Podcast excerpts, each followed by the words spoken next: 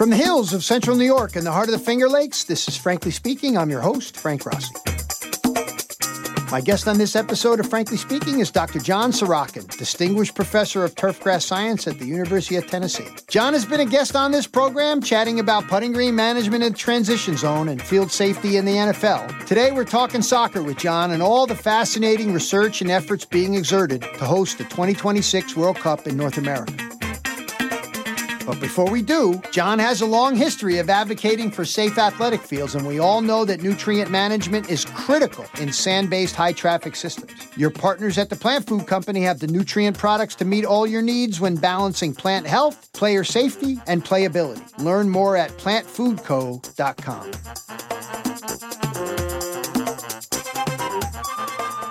Welcome to Frankly Speaking. I'm with a frequent guest on the program, Dr. John Sorochan, the Distinguished Professor of Turfgrass Science at the University of Tennessee in Knoxville, where I was just chatting with a colleague of yours last week, Dr. Jim Brosnan. And boy, it was so great watching the graduation recently, the December graduations, John. Your program looks as strong from a student's perspective as it's ever been. Welcome to the show. And is that true? Thank you. Yes, it's definitely, we've got about 45 undergrads in our program right now. And like you saw, we had six graduate this fall, and every single one of them had at least two job offers each, as many as five. Oh, and so it's, it's a great time to be graduating in turfgrass for sure. No doubt. And I knew you when you were a student getting started out uh, yes. uh, with, with a couple of hooligans named Horgan, Steve Kurta, John Steyer was hanging around back then. Yes. And back then, you were undergrad at Michigan State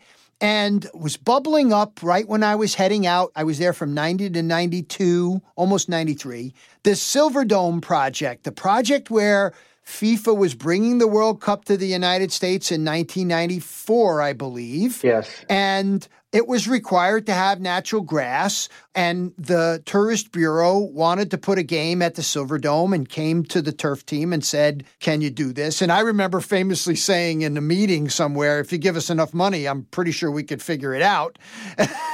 that never stuck. But you were yeah. involved in the strategy and execution. Can you talk a little bit about what it was like to be around at that time trying to tackle that project, number one? And number two, sort of what it was like executing it and pulling it off. Yeah, so you know that was a long time ago, and I transferred to Michigan State University from the University of Calgary, where I was in political science and geology, um, and I was in the two-year turf program at the time, wanting to get into golf course architecture and construction. I grew up playing sports in Canada and Calgary and loved soccer. And when that project came around, I went and asked Trey Rogers if I could work for him on that project because it was something I wanted to do. And he said, go see his technician, John Steyer. And so I went and saw John Steyer and he hired me and I worked on it for two years. And the second year, it was me and Brian Horgan. We're both working for John Steyer and he pulled us aside and said, You two need to go to grad school. And so if it's anything, it's his fault that Brian and I are where we are today. so what did you have to do? Tell me the logistics of, and make sure everybody understands the logistics of how you executed the task at hand. Obviously, I was a laborer at that time working on the project. So, as you said, they had to play on natural grass. And that was the first time a modular field was constructed and built to put indoors and play a major event on grass. That's is where I really learned, you know, leave it to the experts on a lot of things. So Trey always said, you know, the grass, put it inside and we'll figure out how to keep it alive. But yeah. putting it inside, you know, we're not engineers. And fortunately, Detroit has a lot of really strong engineers. And there's a company called Three Dimension that worked for the big three automotive, Ford, GM, and Chrysler. And they came up with those hexagon shaped modules. And they mm-hmm. said that the hexagon module was the best design because when you put them together, there's three corners instead of four corners. Mm-hmm. You could build them larger and structurally they're stronger. You know, the, the bees figured it out billions of years ago and they designed the honeycomb. so so these things are built, mm-hmm. and now you got to get soil in them and grass on them. Right. So we built them. They had drainage in them, and they're roughly about eight feet across in diameter. They're six inches deep but there's three inches with a three inch ring that went around it that snapped on. And we filled them with the sand peat root zone. This is one of the first uses of sod grown on plastic, too, is a blue rye mix in California. And it was trucked in refrigerated trucks in April of 1993, the year before the World Cup, because they had a trial run. FIFA wanted to do a trial run. So they started what's called the US Cup. And now they have like the Club World Cup the year before and things like that. So we did a trial. The sod was shipped in the parking lot we grew this field yeah. and it was about a, two months old by the time we went to move it in but that sawed on plastic because the roots aren't sheared when you harvest it because they're bound by the plastic barrier mm-hmm. when you roll it up when you put them down on that sand root zone within 30 days because of gravity the roots grew all the way down to the bottom of the modules they just made their way down and they didn't have to regenerate new roots but they just probably pushed their way down so having the sod on plastic enhanced the rooting absolutely in these root zones that were, as you indicated, somewhat suspended above the preformed plastic. Right, because that was only a month and a half, two months old before we moved it indoors this is before grow lights and things mm-hmm. like that. So into a stressful low light environment, if you had sheared those roots off, that plant, once it's moved inside, is going to have no roots and it's also going to be elongating, etiolating to try to get that light to grow. And it's just going to really be stressed. So the fact that it had an intact root system, it was only going to be stressed from the foliage up, which was still, we had to keep it alive for 30 days for 94 and in 2000 or 1993 for the pre-trial. Okay, so what were the challenges once you brought it in? I remember talking to Trey. You know, John, we're talking thirty years ago, pal. You were you you were yes, still a teenager, yeah. I bet, back then. Uh, I and, wish and, I was in my twenties, but yes, uh, you know, early uh, twenties. Uh, that's exactly right. I mean, I remember talking about the light levels underneath that dome, which were pretty common back then. I probably Syracuse people had one similar to that back yeah. in the day. There wasn't much natural light. Was the 30 days primarily about the light, or were there other issues like moisture and diseases and air movement stuff? Everything, because, you know, that stadium wasn't designed to have grass indoors. So I remember going in there in the mornings and everything would go to the ceiling and then you'd walk in, it would rain back on top of you. So it dripped down on it. So air movement, which means it was a great environment for diseases to occur. So we did have to monitor for things like pink snow mold or something like that that could really happen, some powdery mildew on the bluegrass you know, just like anytime you put grass in shade in a poor circulating environment, definitely. Do you recall any player feedback that you got about the quality of the playing surface? I mean, one of the things is if it's slick, yeah. the ball skid pretty good, right? It give you the attacking yeah. ability that you'd want. But also at the same time, you don't plant your foot right, you could be slipping around. Now, you were probably rooted enough, as you said, but over time, 25 days in, you got to believe it started to etiolate and really thin. Did you get feedback from the players uh, relative to how good the surface was all those years ago? Yes, the media was all over this because it was such a big event. Mm-hmm. And that first year, the U.S. Cup, it was uh, England played Germany, the two national teams in there. Mm-hmm. And, you know, there's some famous players. Jurgen Klinsmann, oh. Effenberg, and Lothar Matthäus for Germany were there. And okay. we were all nervous like, what are they going to think? But this was a brand new field, perfectly grown, never been played on. Yeah. The sod was a year and a half old, oh. bluegrass grown on plastic, really dense. So when we put the field in, installed it, the challenge is getting that first row lined up. So when you go that whole 105 yards, it's not going into the wall and things like that. Right. We get in there, we get all ready, and the Germans are regimented. They're like marching out on the field. What's the first thing we think when they step up on the field? They start punting the soccer balls and trying to hit the roof of the Silverdome. They didn't care. They play on grass their whole career. You know, the best field is the one that's not talked about after the game.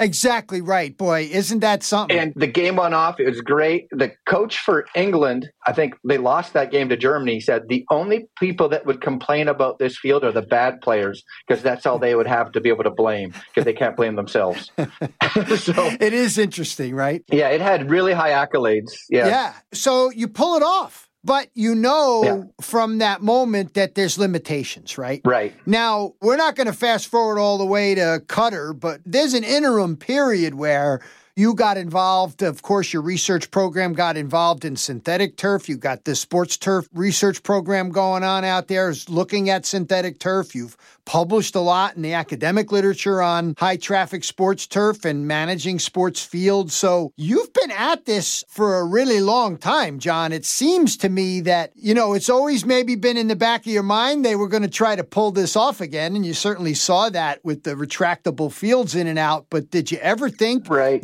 You'd be sitting where you're sitting now about to take this thing on 30 something years after you bumped into it the first time? Yeah, no, it, it, it surprised me because I remember when the World Cup ended in 94, we got to go up on the roof and jump on it like a trampoline, which was really scary.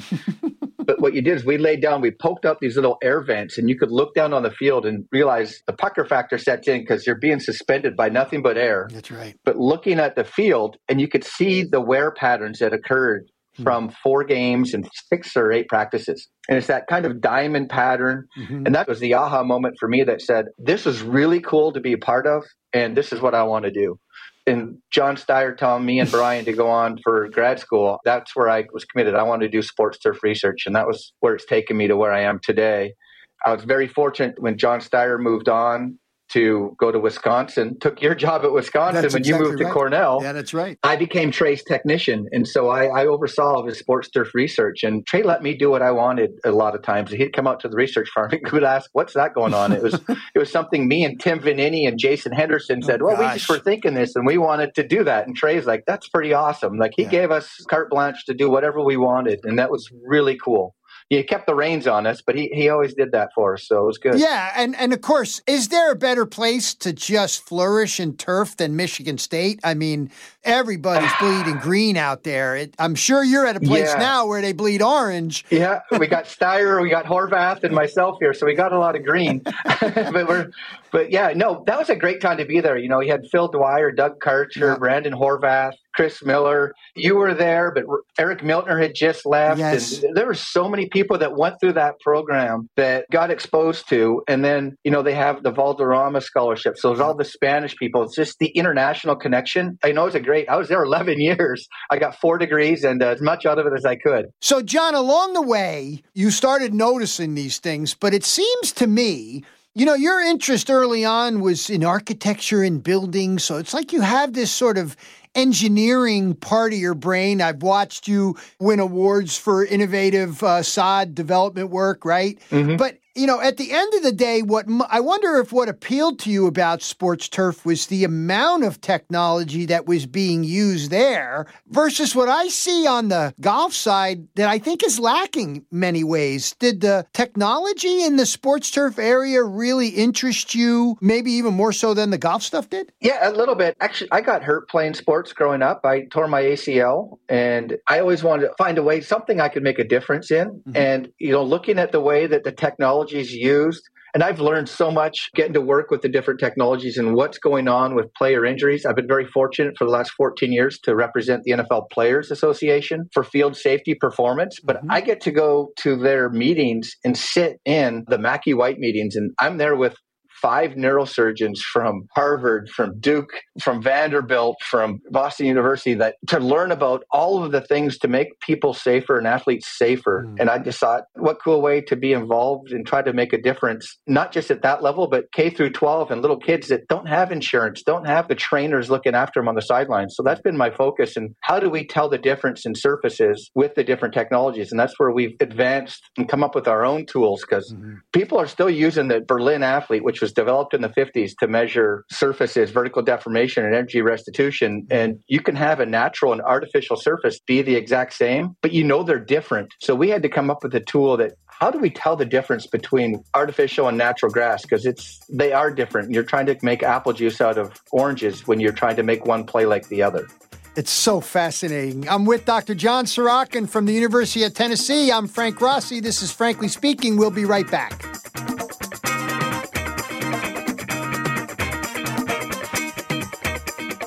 Managing soil physical properties are critical in high performance sports fields and golf courses. These systems need to function at a high level, and for that, the pros at DryJack Services have the expertise and equipment to meet your soil amending, top dressing, and aerating needs in one pass. Contact your local DryJack rep for more information or visit dryjack.com.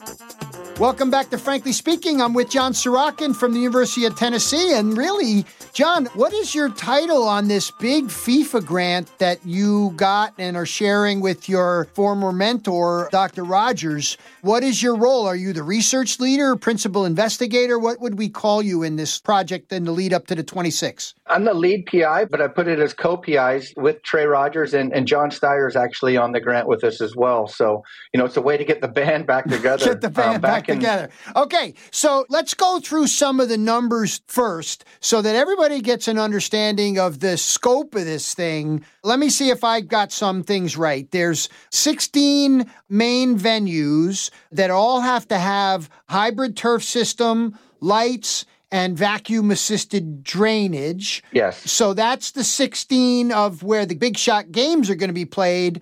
Can you talk a little bit more about the broader footprint this thing's going to have?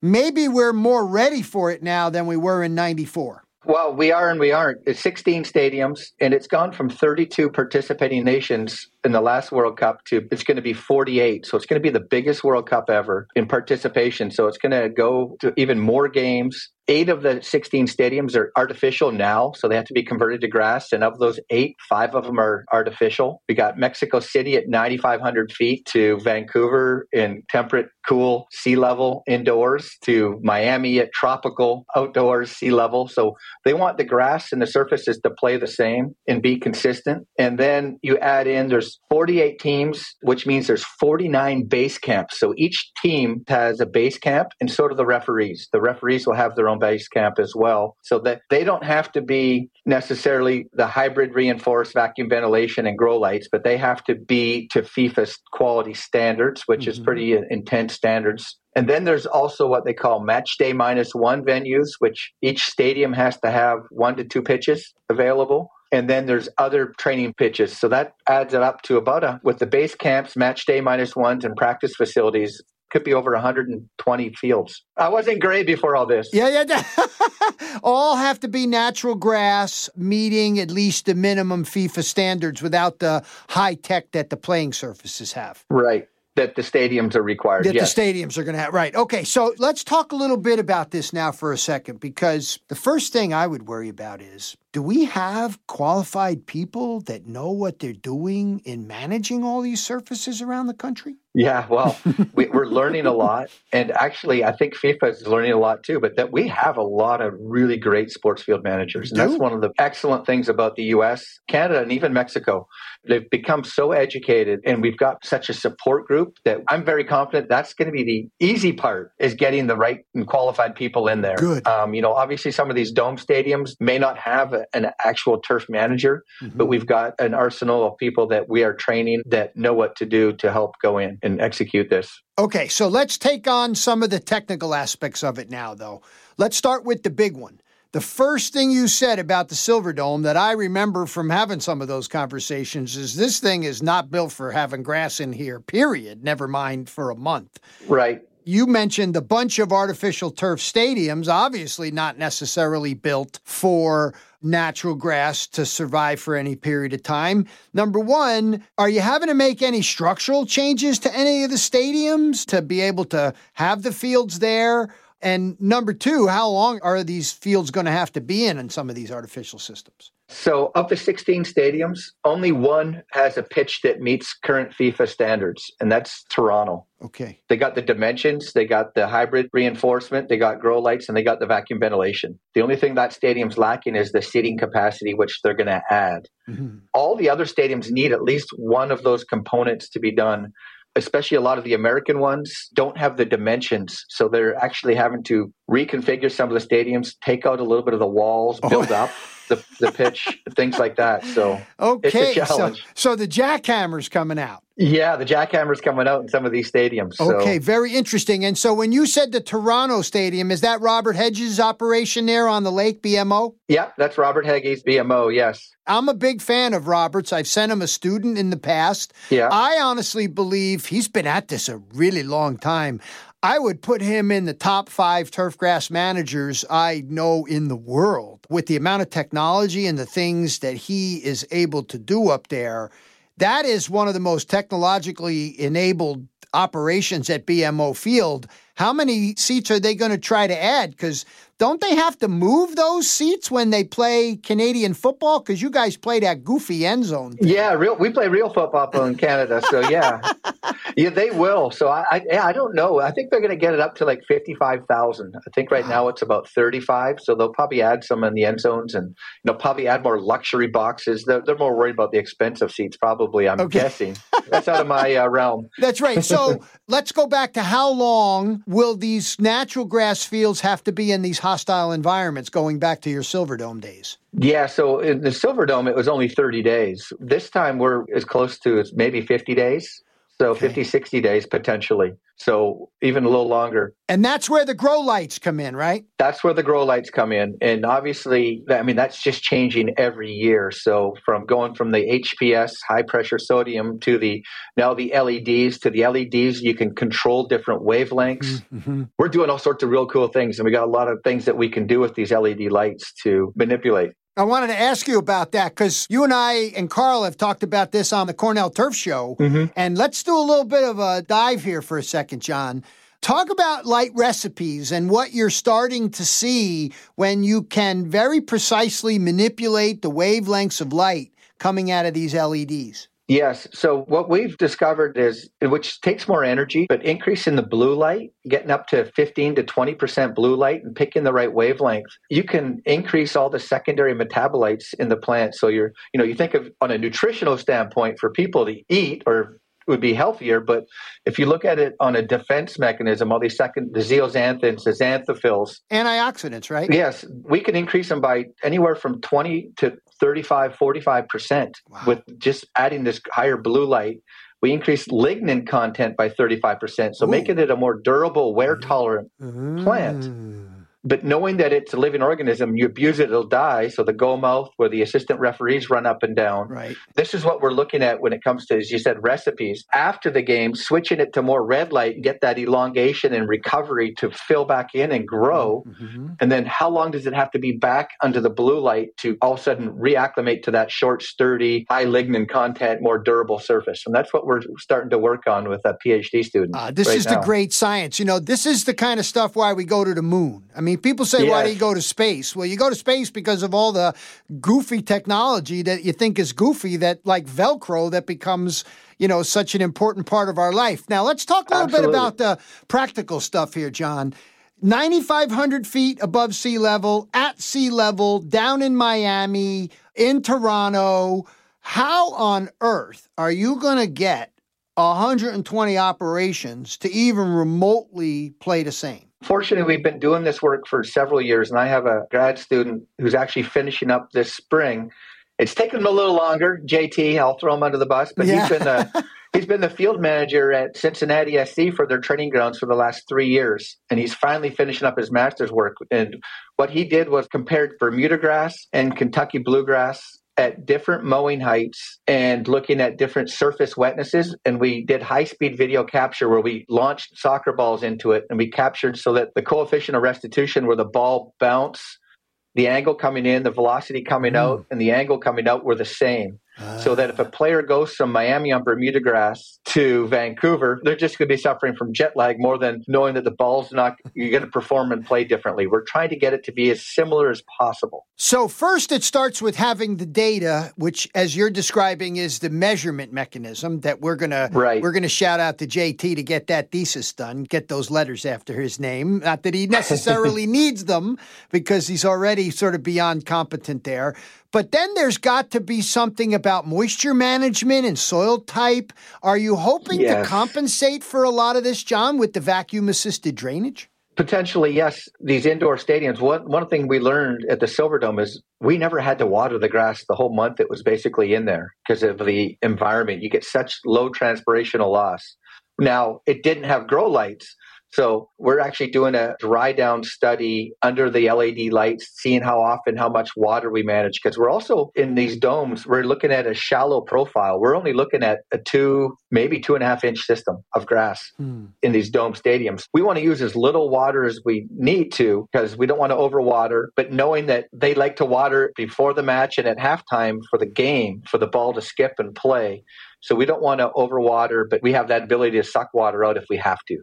Do you anticipate having to do any turf replacement? We hope not. We're going to probably lay on the side of precaution that we would have to, but the plan is they don't want to replace any of these indoor stadiums. They want to get through the entire time on one surface. Outdoors, where rain and weather could be a factor, again, I'm assuming that's where the vacuum assisted drainage is going to be critical. Absolutely. Yeah. Because you never know in Miami. What you do know is probably at three o'clock every day, you're going to get an afternoon thunderstorm roll through, right? So, yeah in the summertime. So we can always add water. It's really hard to take it away if you don't want it there. That's so right. anything to assist with it. I'll get you out of here on this. We'll take a break and then we'll come back and have our last segment. I want to talk about the implications of this. We'll pick up a little bit of NFL stuff on the other side of this, but I want to talk about the implications of this, of actually pulling it off. You know, you're talking about a two and a half inch installation. How long is it going to take you guys to put it into these stadiums? You know, because to me, the natural grass fields those are those are management issues. There might be some more controllable things. You've got tarps and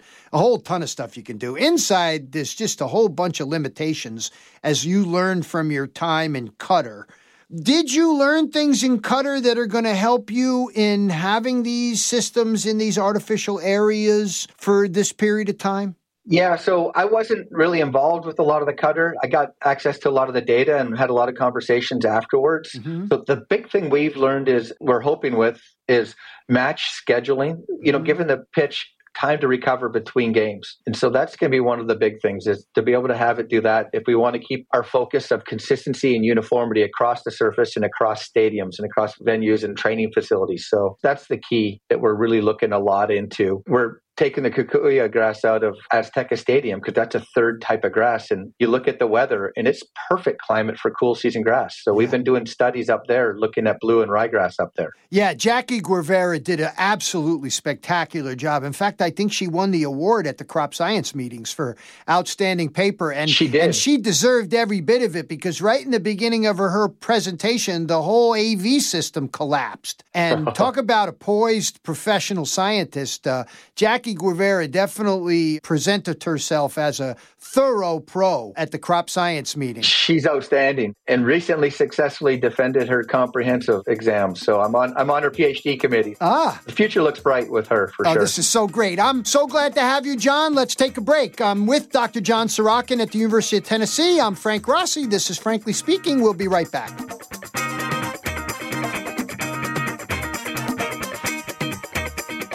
Product applications on high performance sand based systems require a high level of precision, especially high traffic areas. Using GPS sprayers to target these areas is key to maximizing performance and minimizing product use. Ken Rost and the pros at Frost Spray Technology can guide you through the GPS process. Learn more about GPS technology from a sprayer company that specializes in it at frostserve.com. That's frostserv.com.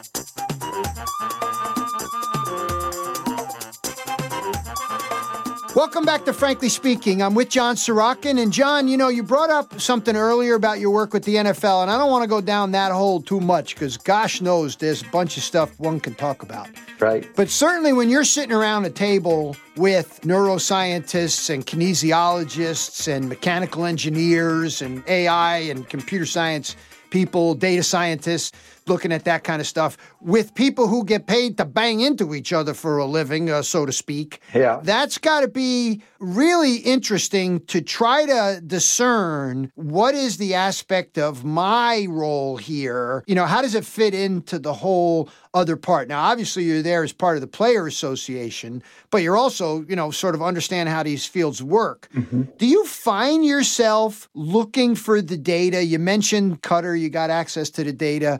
This seems like a place where that's a comfortable area for scientists like you and me to just sort of inhabit. Let's just talk about the numbers that we have here.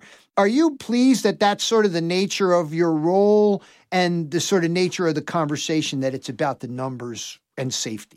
Yeah, well, you always want injuries to drop and decrease. So being able to be part of it and try to come to solutions for it is very valuable and I think very rewarding. We haven't seen a drop in the last 10, 12 years since the monitoring is going on on artificial turf. And so, you know, there's three components that contribute to that. It's the surface, it's the athlete, and the footwear. Mm-hmm. And we really need to talk a lot more about the footwear as well, because a lot of the footwear that these players are wearing or that's made, they're wearing out the same cleat on artificial as they are on grass. Mm-hmm. And, you know, they get them too much traction and the players interact differently. So I think we still are just at the tip of the iceberg of trying to figure out what we can do to make improve player health and safety for sure when it relates to the surface. How do you reconcile that particular fact? I remember an Australian football's paper a while ago that talked about, you know, how they're likely, you know, athletes oftentimes might pick shoes that they perform mm-hmm. good in but might increase the risk. That's yeah. obviously a decision they have to make, but it is an informed decision that they're making, I'm assuming. Yeah, and there's some great papers out of Australia, John Orchard and stuff, looking at showing how when they wear those screw in studs mm-hmm. on Bermuda grass at Aussie, I think it was either Aussie rules or rugby, they had a mm-hmm. way higher incidence of ACL injuries. Mm-hmm.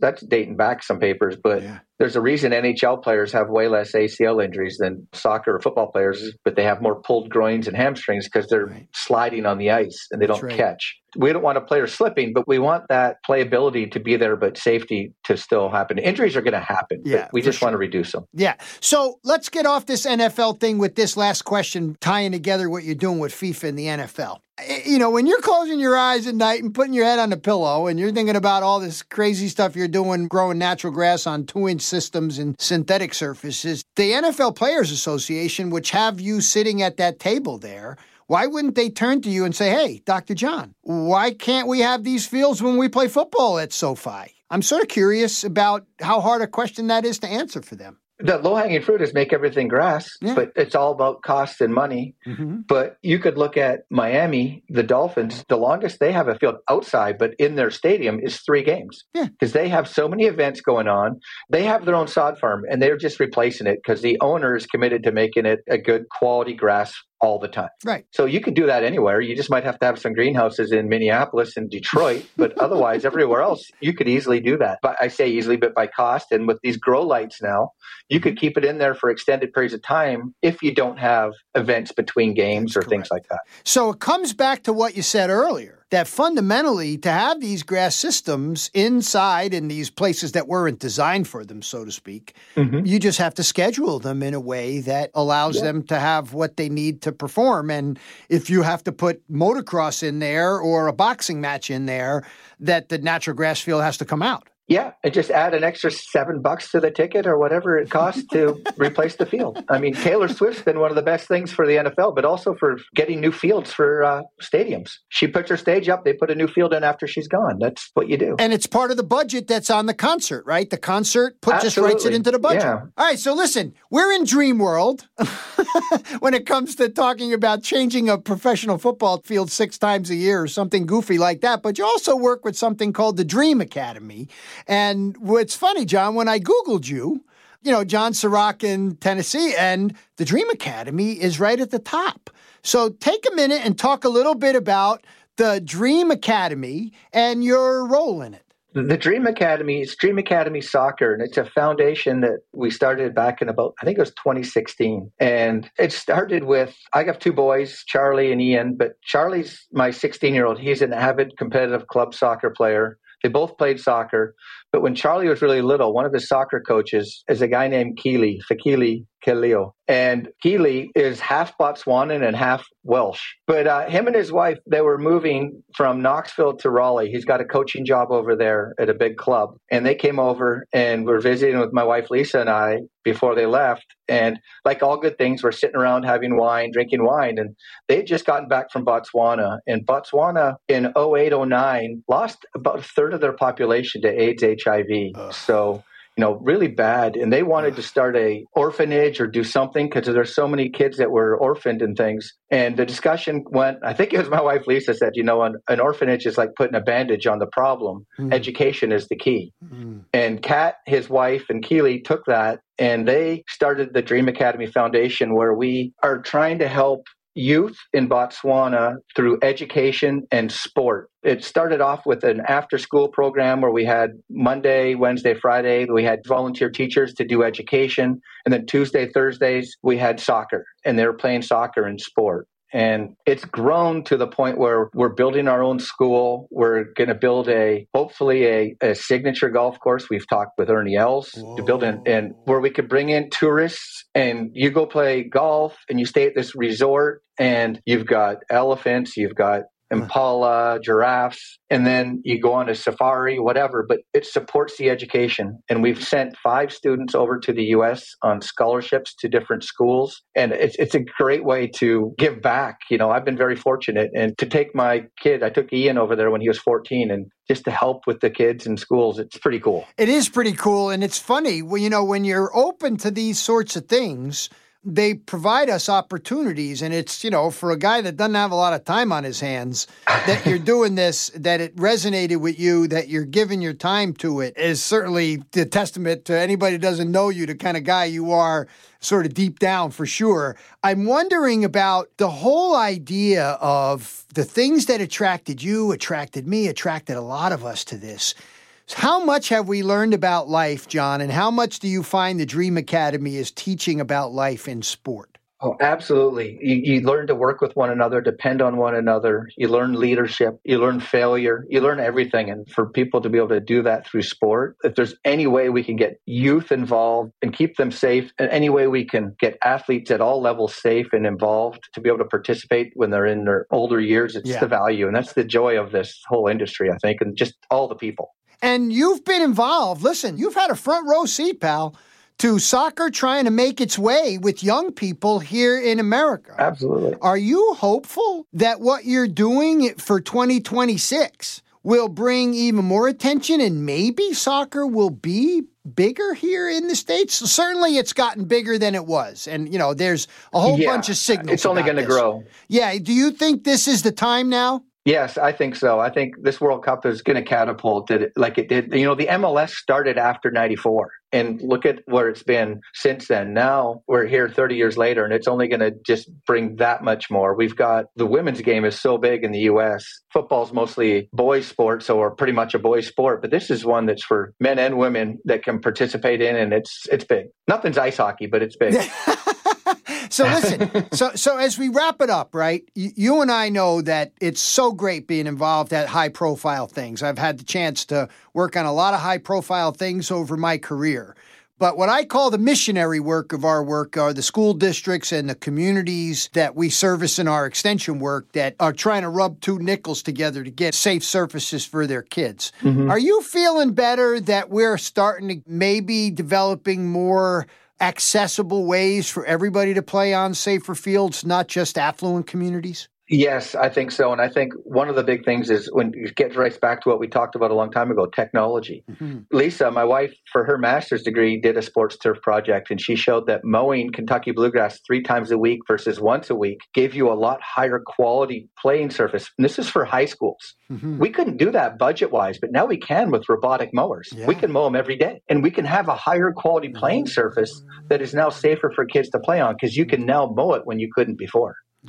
I always thought that was Vanini's research. He had that slide of the soccer guy. Yeah, no, that was all Lisa's. Oh, that was Lisa's research. Yes, that's so great. Yeah. So you're very hopeful that part of FIFA coming here in 26 and the work that we're doing and the the excitement that it's creating will spill over to maybe help some of these uh, lower budget operations as well. Absolutely. When Kylie spoke at the OTF last week, he said he had groundsmen coming up to them saying, you know, I can take from this to apply it to my fields. And we're looking at building these high level fields for World Cup, but it's getting back to the fundamentals and the basics. You know, hey, have a little nursery in your by your shop of sawed on plastic. You can go swap out that goal mouth as it starts the bird bath, and you can do these things yourself, where you can constantly provide a nice, safe, uniform plane surface at lower budgets.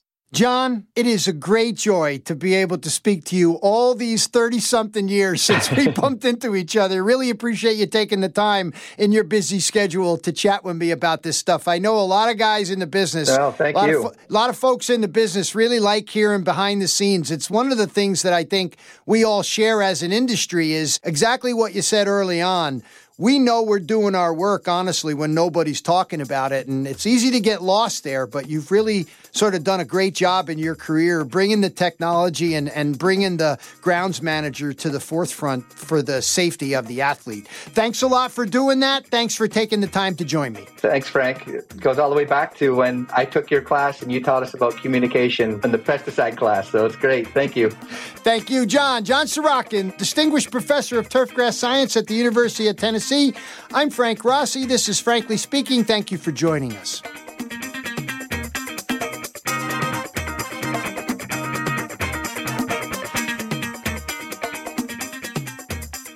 Big thanks to Dr. John Sorochan. Frankly Speaking is brought to you by our friends at DryJect, the only machine that aerates top dresses and amends in one pass, the plant food company providing nutrient management solutions to golf course superintendents to enhance playability, and Frost Inc. spray technology products who strive to make your spray day a great day.